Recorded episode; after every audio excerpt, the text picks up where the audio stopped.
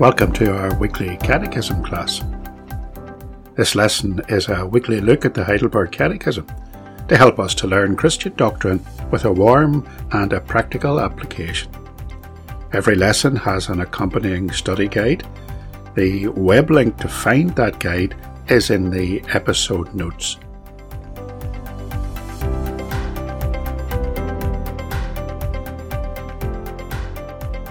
Now, let's start the class and learn the lessons.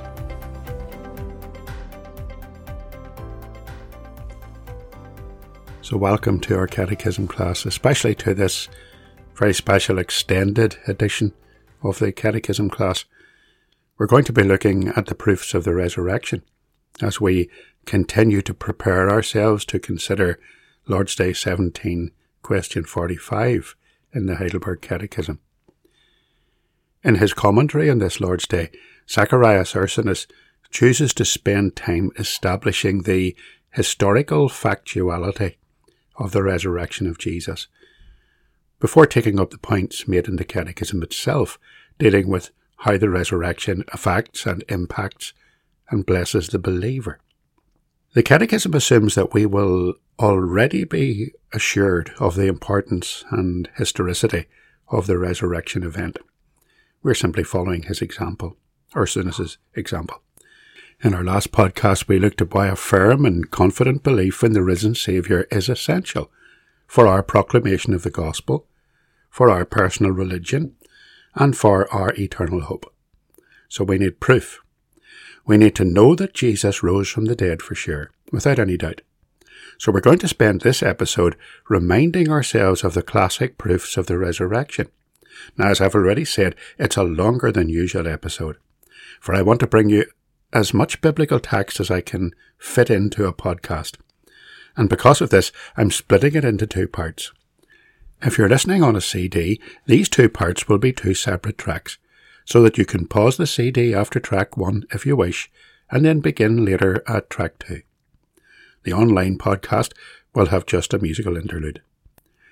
So let's see what Luke means in Acts chapter 1 and verse 3 when he wrote, "To whom also he, Jesus, showed himself alive after his passion by many infallible proofs." I'm Bob McAvoy, and this is the Semper Reformata Podcast.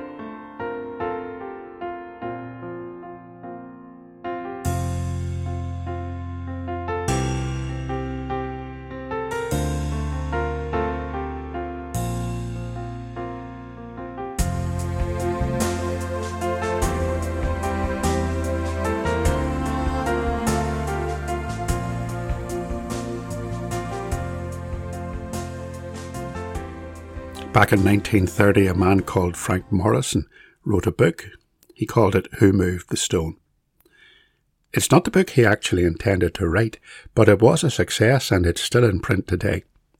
The man was a writer who wanted to examine the final days of Jesus and write about them, and he was highly sceptical of the literal bodily resurrection of Jesus.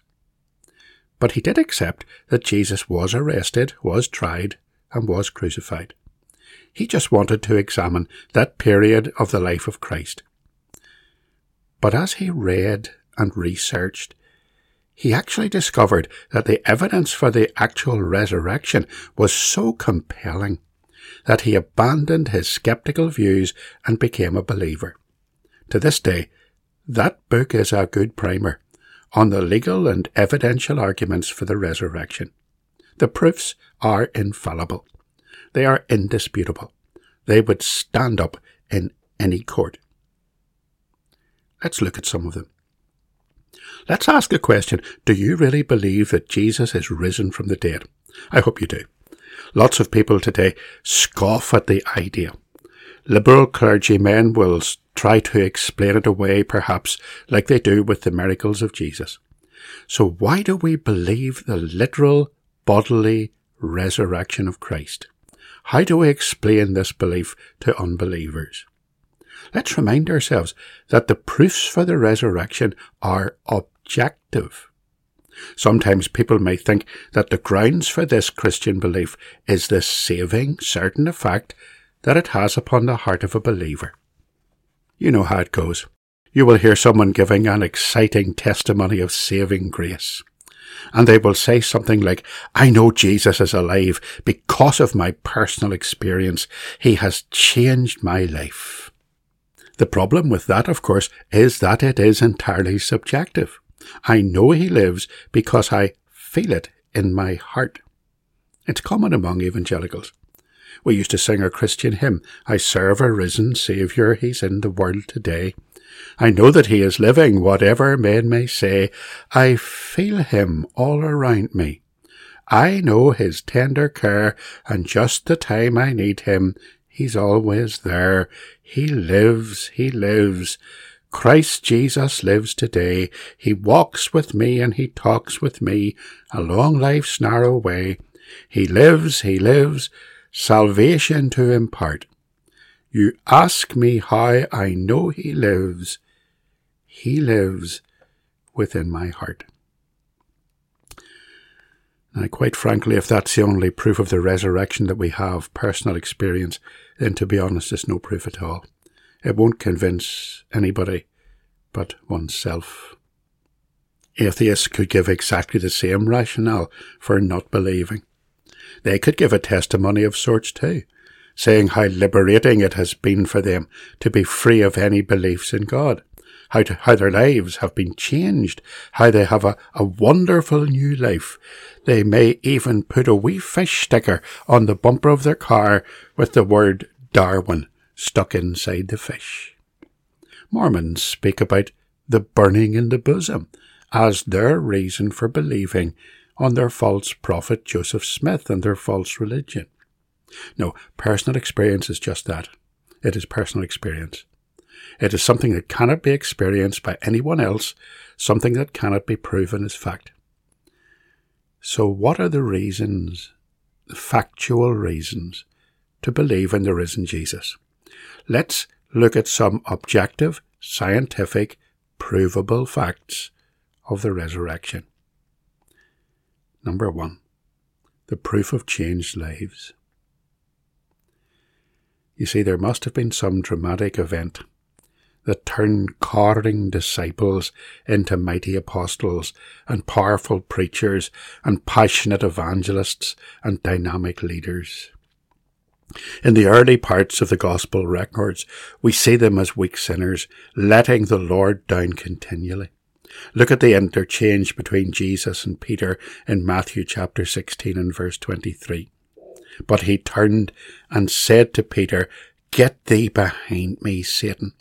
Thou art an offence unto me, for thou savourest not the things that be of God, but those that be of men. And we all know the story of Peter's denial after the arrest of Jesus. And we know about Thomas, who was full of doubt, and James and John, concerned over their position in the apostolic group. Mark chapter 10 and verse 35, And James and John, the sons of Zebedee, came unto him, saying, Master, we would that thou shouldest do for us whatsoever we shall desire. And he said unto them, What would ye that I should do for you? And they said unto him, Grant unto us that we may sit, one at thy right hand, and the other on thy left hand in thy glory. To say that they had moments of disappointment would probably be an understatement. Yet in Acts they are different men. They are reinvigorated. They are changed. They are dynamic. They were men who could in faith say to a disabled man, Silver and gold have I none, but such as I have give I thee. In the name of Jesus Christ of Nazareth, rise up and walk.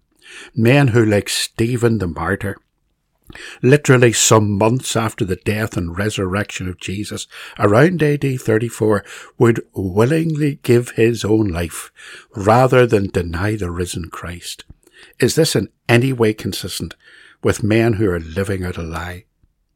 Stephen lived and died in Jerusalem. He would have known the facts of the resurrection, and so would someone die if they knew what they were dying for was all untrue? If the tomb of Christ was not empty, why would Stephen make that dying declaration in Acts 7:56, saying, Behold, I see the heavens opened, and the Son of Man standing on the right hand of God. And there were many more martyrs to die for Christ in the following years, and right up to this day. The greatly changed lives of the disciples and followers of Jesus are a significant and powerful witness to their exposure to some life-changing event, something that is so significant that it impacts their lives thereafter. And I believe that that event is the bodily resurrection of Jesus, the empty tomb. Let's move on to look at some more tangible evidence. Let's look at the proof of the missing body. Because we're taught in the Scriptures that when some women came to the tomb on the first day of the week to anoint the body of Jesus with spices, they discovered that that tomb was empty, vacant, deserted. Let's read some Bible passages. Let's read from John 20, verse 1-2, a familiar passage. On the first day of the week cometh Mary Magdalene early, when it was yet dark, unto the sepulchre, and seeth the stone taken away from the sepulchre. Then she runneth and cometh to Simon Peter and to the other disciple whom Jesus loved, and saith unto them, They have taken away the Lord out of the sepulchre, and we know not where they have laid him. Luke 24 and verse 1-7. Now upon the first day of the week, very early in the morning, they came unto the sepulchre, bringing the spices which they had prepared, and certain others with them. And they found the stone rolled away from the sepulchre, and they entered in, and found not the body of the Lord Jesus. The Gospel writers attest to the empty tomb. Well, of course, there will be those who will try to explain it away. Historically, three main objections have been raised by unbelievers, both outside and within the visible church. Before we look at them, let's read Matthew 27, verse 62. Now the next day, that followed the day of the preparation, the chief priests and the Pharisees came together unto Pilate, saying, Sir, we remember that deceiver said while he was yet alive, After 3 days I will rise again. Command therefore that the sepulchre be made sure until the third day, lest his disciples come by night and steal him away, and say unto the people, He is risen from the dead. So the last error shall be worse than the first. Now, keep those verses in mind as we look at these objections. Objection number 1 is that the body wasn't there because the disciples must have removed it. But then this is what the priests were anticipating might happen in Matthew 27, that the disciples of Jesus might come and steal the body. So they made a request to Pilate that the tomb be guarded by Roman legionnaires. And Pilate agreed to that demand. Pilate said unto them, Ye have a watch, go your way, make it as sure as ye can. Now these Roman soldiers were strictly bound to do their duty. The Roman legionnaire was no sloppy dad's army type. They were honour-bound to do their duty to the death. The penalty for failing to do their duty was a terrible death. When tasked with guarding a tomb, they would have been assiduous. They would have been conscientious in carrying out that task in the extreme. No one could have moved that stone. No one could have taken that body. Furthermore, if the disciples could have gathered themselves together, remember that with one exception, they had been noticeably absent from Golgotha's hill as that crucifixion took place. But even if they could have somehow plucked up the courage to mount an attack or a Roman guard and steal the body, why then in such a short time would they have been prepared to lay down their own lives in defence of what they knew to be a blatant lie? A lie that they themselves had perpetrated.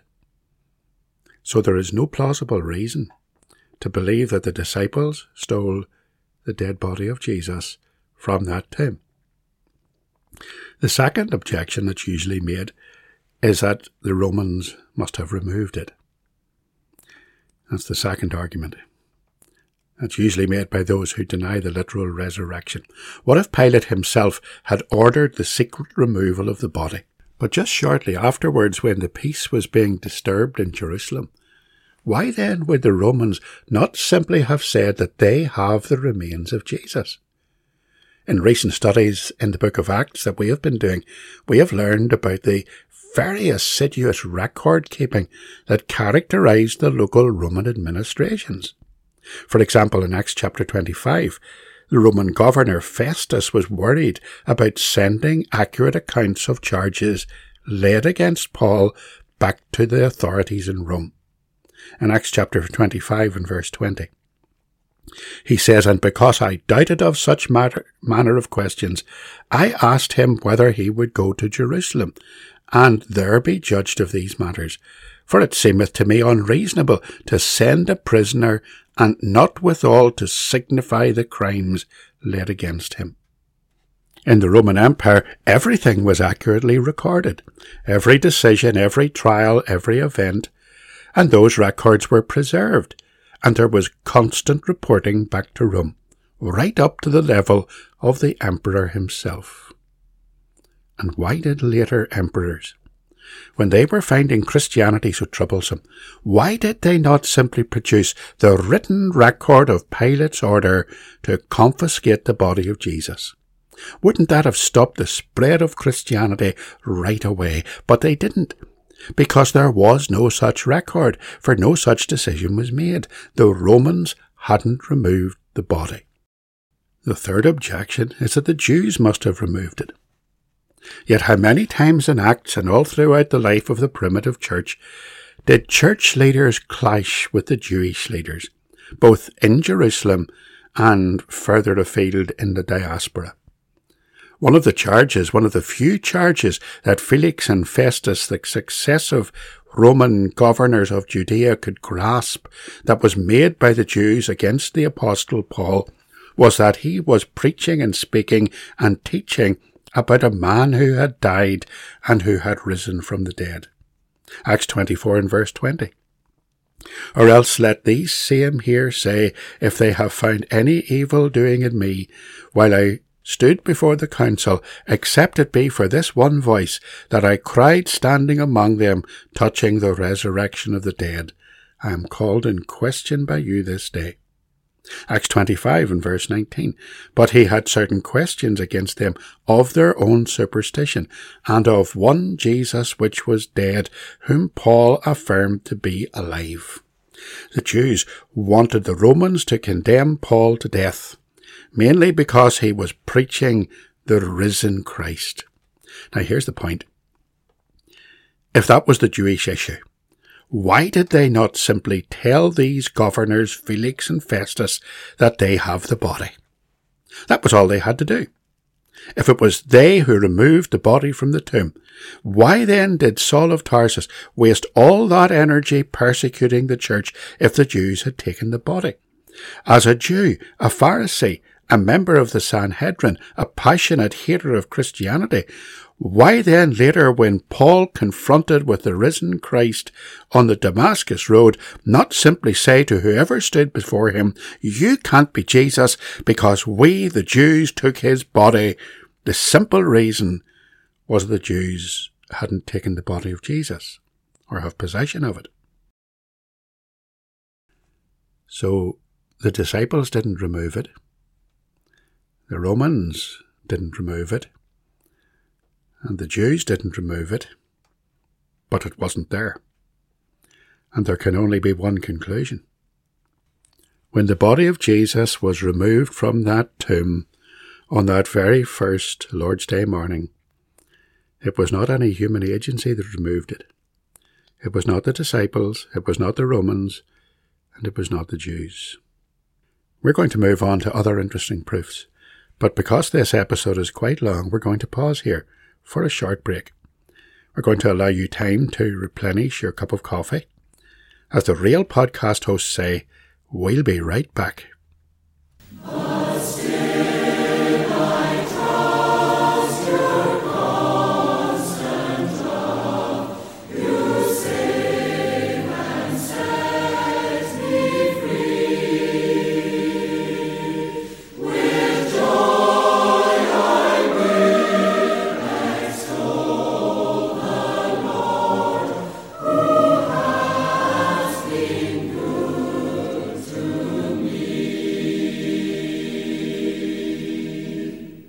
Okay, we're back and we've looked already at two proofs for the historical resurrection of Christ. Changed lives and a missing body. Now we come to one of the most interesting proofs of all. So I want to read with you John chapter 20, verse 3 down to verse 9. John chapter 20, verse 3 down to verse 9. Peter therefore went forth, and that other disciple, and came to the sepulchre. So they ran both together, and the other disciple did outrun Peter, and came first to the sepulchre. And he, stooping down and looking in, saw the linen clothes lying, yet went he not in. Then cometh Simon Peter following him, and went into the sepulchre, and seeth the linen clothes lie, and the napkin that was about his head, not lying with the linen clothes, but wrapped together in a place by itself. Then went in also that other disciple, which came first to the sepulchre, and he saw, and believed. Now the verse to look closely at is verse 7. Read the detail in the verse very carefully. It says, and the napkin that was about his head, not lying with the linen clothes, but wrapped together in a place by itself.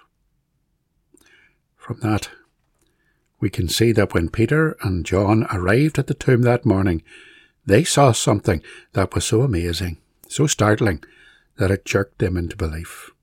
John especially. John came into the sepulchre, and he saw, and he believed. Something that John saw was totally convincing. What was it? Let's first of all look at two facts. Let's think about ancient burial customs among the Jews.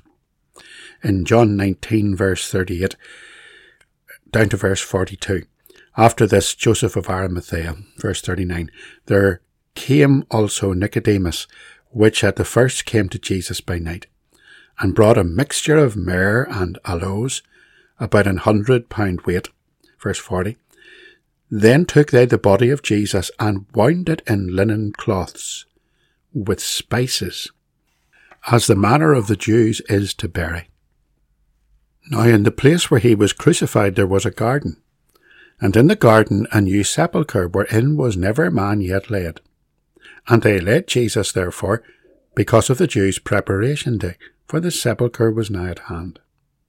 Joseph took the broken, wounded body of Jesus from the cross, and wound it in linen cloths, sprinkling spices into the folds, as was the manner of the Jews. The head was dealt with separately. It was wound in a kind of a linen turban, which ended in a cloth going down the back of the neck. The face and the front of the neck were left bare, except for a strip of linen which was positioned in such a way that it supported the chin, and the purpose of that was to hold the mouth of the deceased closed. In the New Testament, in the AV, this headcloth is referred to as a napkin. The second fact that we want to bring forward is that Jesus' resurrection was not a resuscitation.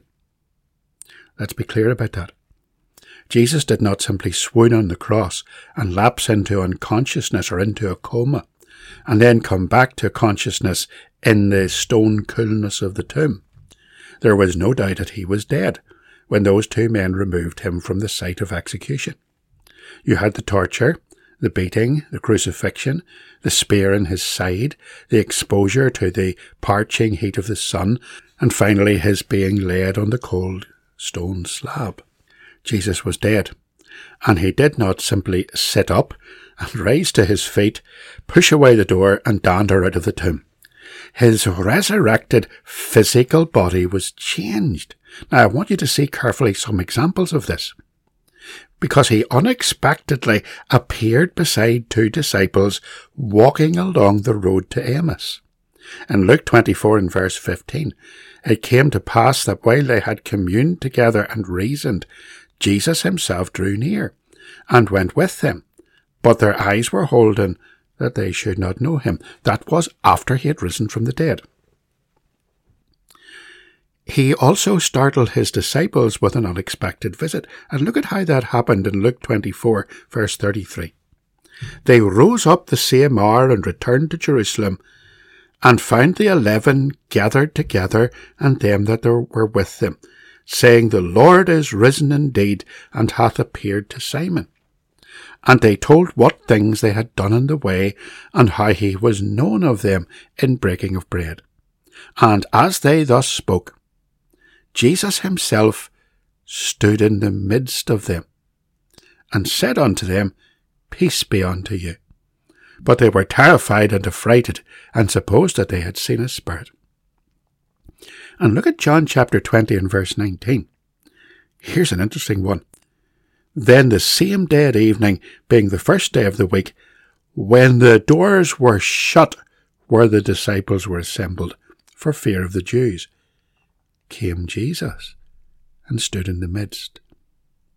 He walked through closed doors. Now let's think this through. A man who can do all these things, a man who can walk through closed doors, can walk out of grave clothes. Let's go back to John 11 verse 44 and think about the resurrection of the man called Lazarus. He that was dead came forth, bound hand and foot with grave clothes, and his face bound about with a napkin. Jesus saith unto them, Loose him, and let him go. When Lazarus came out of the tomb, he was wearing the shroud. He was still bound around the head with the traditional face napkin, but not Jesus. He was changed. He was not resuscitated. He was resurrected. He was not brought back to life, but changed as we also will be changed at his return. 1 Corinthians 15. So also is the resurrection of the dead. It is sown in corruption. It is raised in incorruption. Verse 43. It is sown in dishonour. It is raised in glory. It is sown in weakness. It is raised in power. Verse 44. It is sown a natural body. It is raised a spiritual body. So what happened that startled John into belief that day at the empty tomb?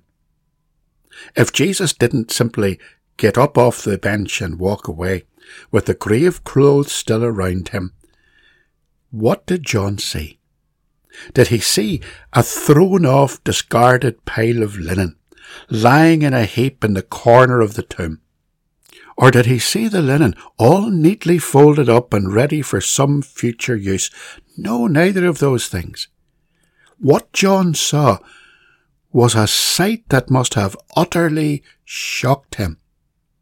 Because where the body of Jesus had been laid, the grave clothes were lying, still in the shape of the body, still totally undisturbed. There was only one difference. There was no body in them. And the key fact here is the headcloth. Between the shroud and the napkin was a gap. It specifically says so, where the neck would have been.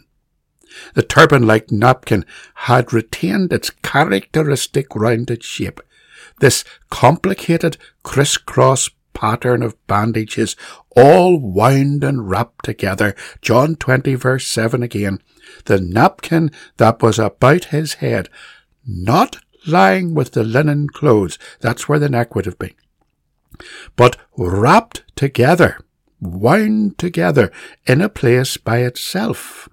The Greek word there is enteliso, twirled. And that's what shocked John.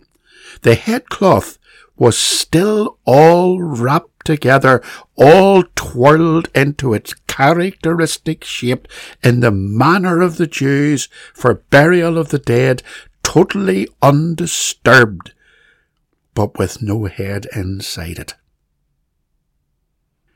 The stone has been rolled away.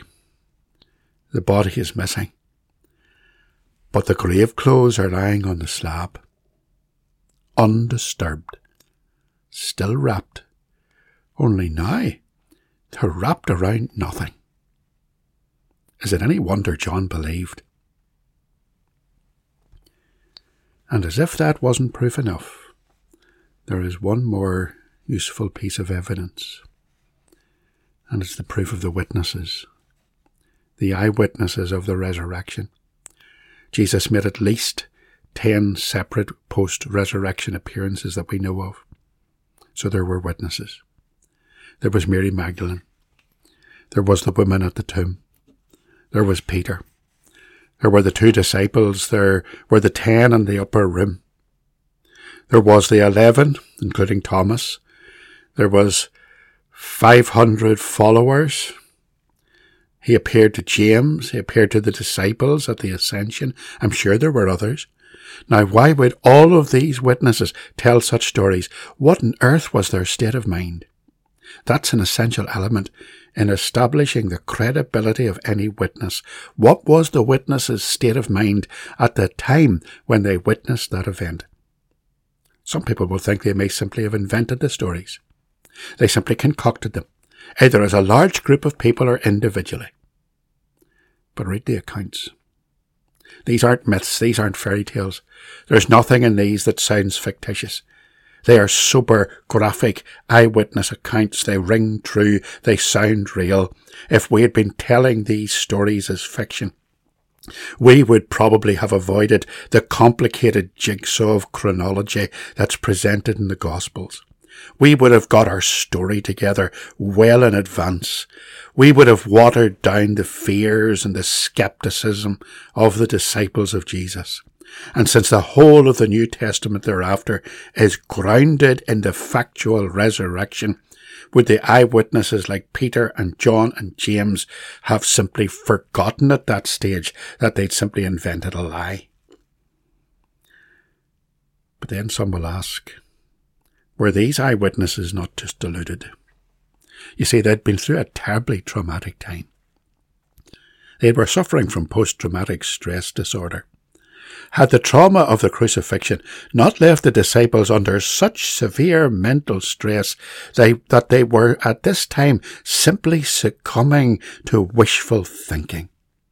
Psychiatrists will sometimes say that in order for a person to hallucinate, to see something that's not there, there are 2 factors that need to be present.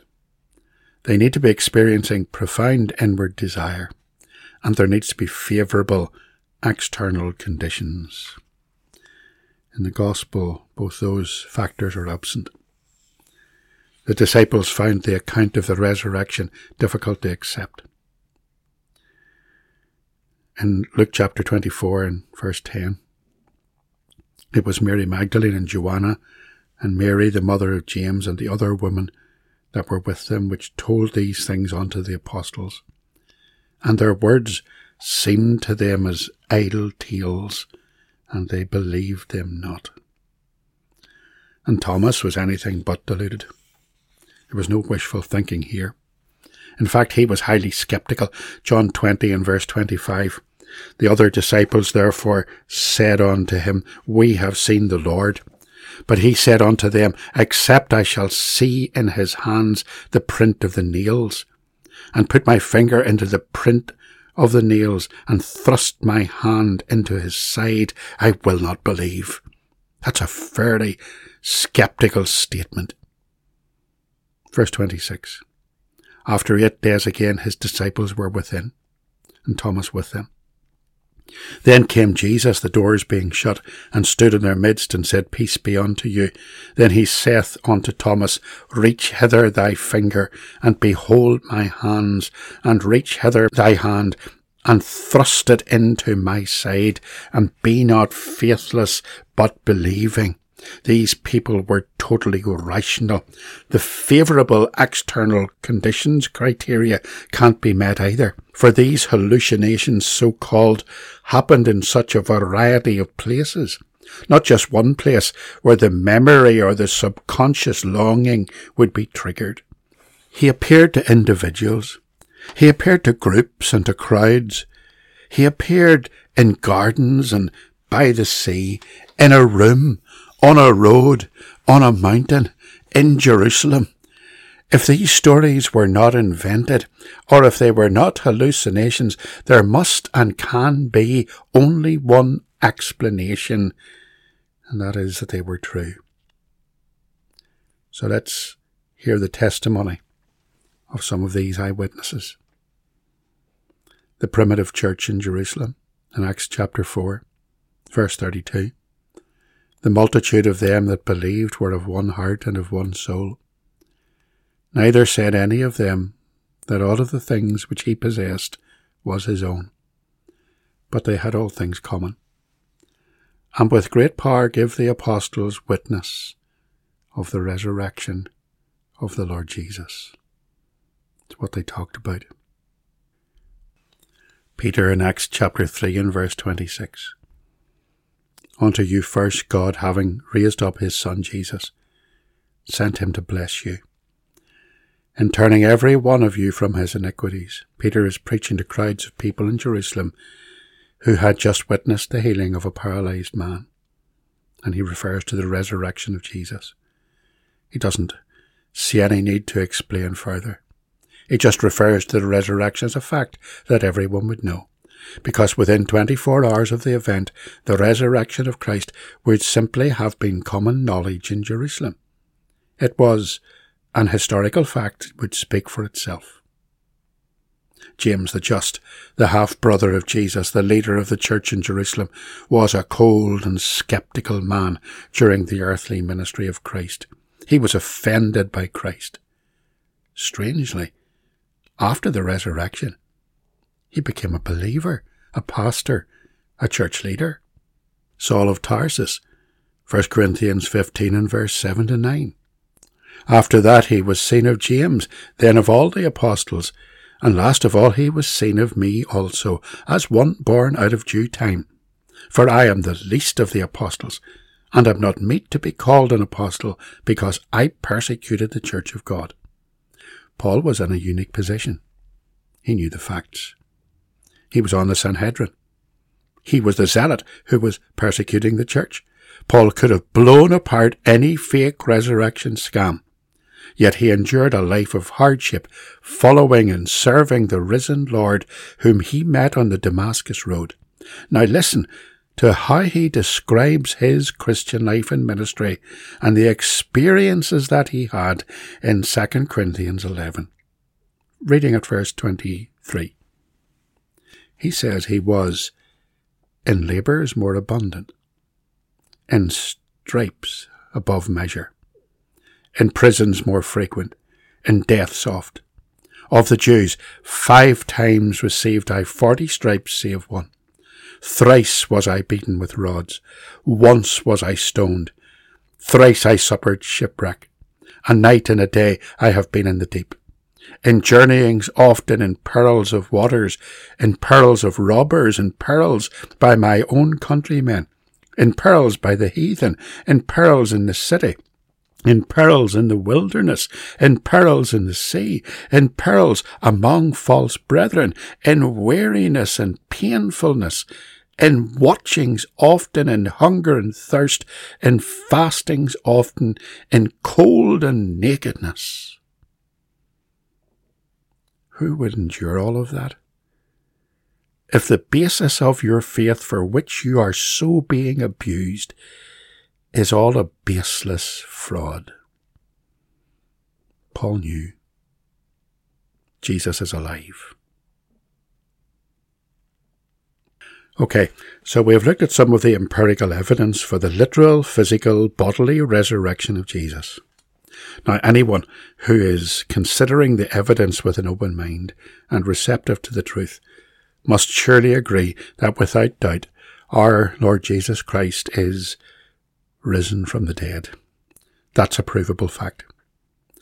So now that we have established that fact, we can then, and only then, add the subjective evidence that we know he lives because we have met him personally.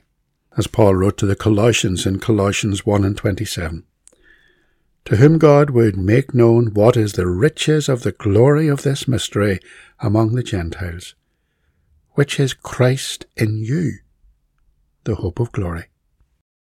Well, thanks for being so patient and listening for so long. We'll continue to look at Lord's Day 17, dealing with the resurrection of the Lord Jesus Christ in our next catechism class. Don't miss it.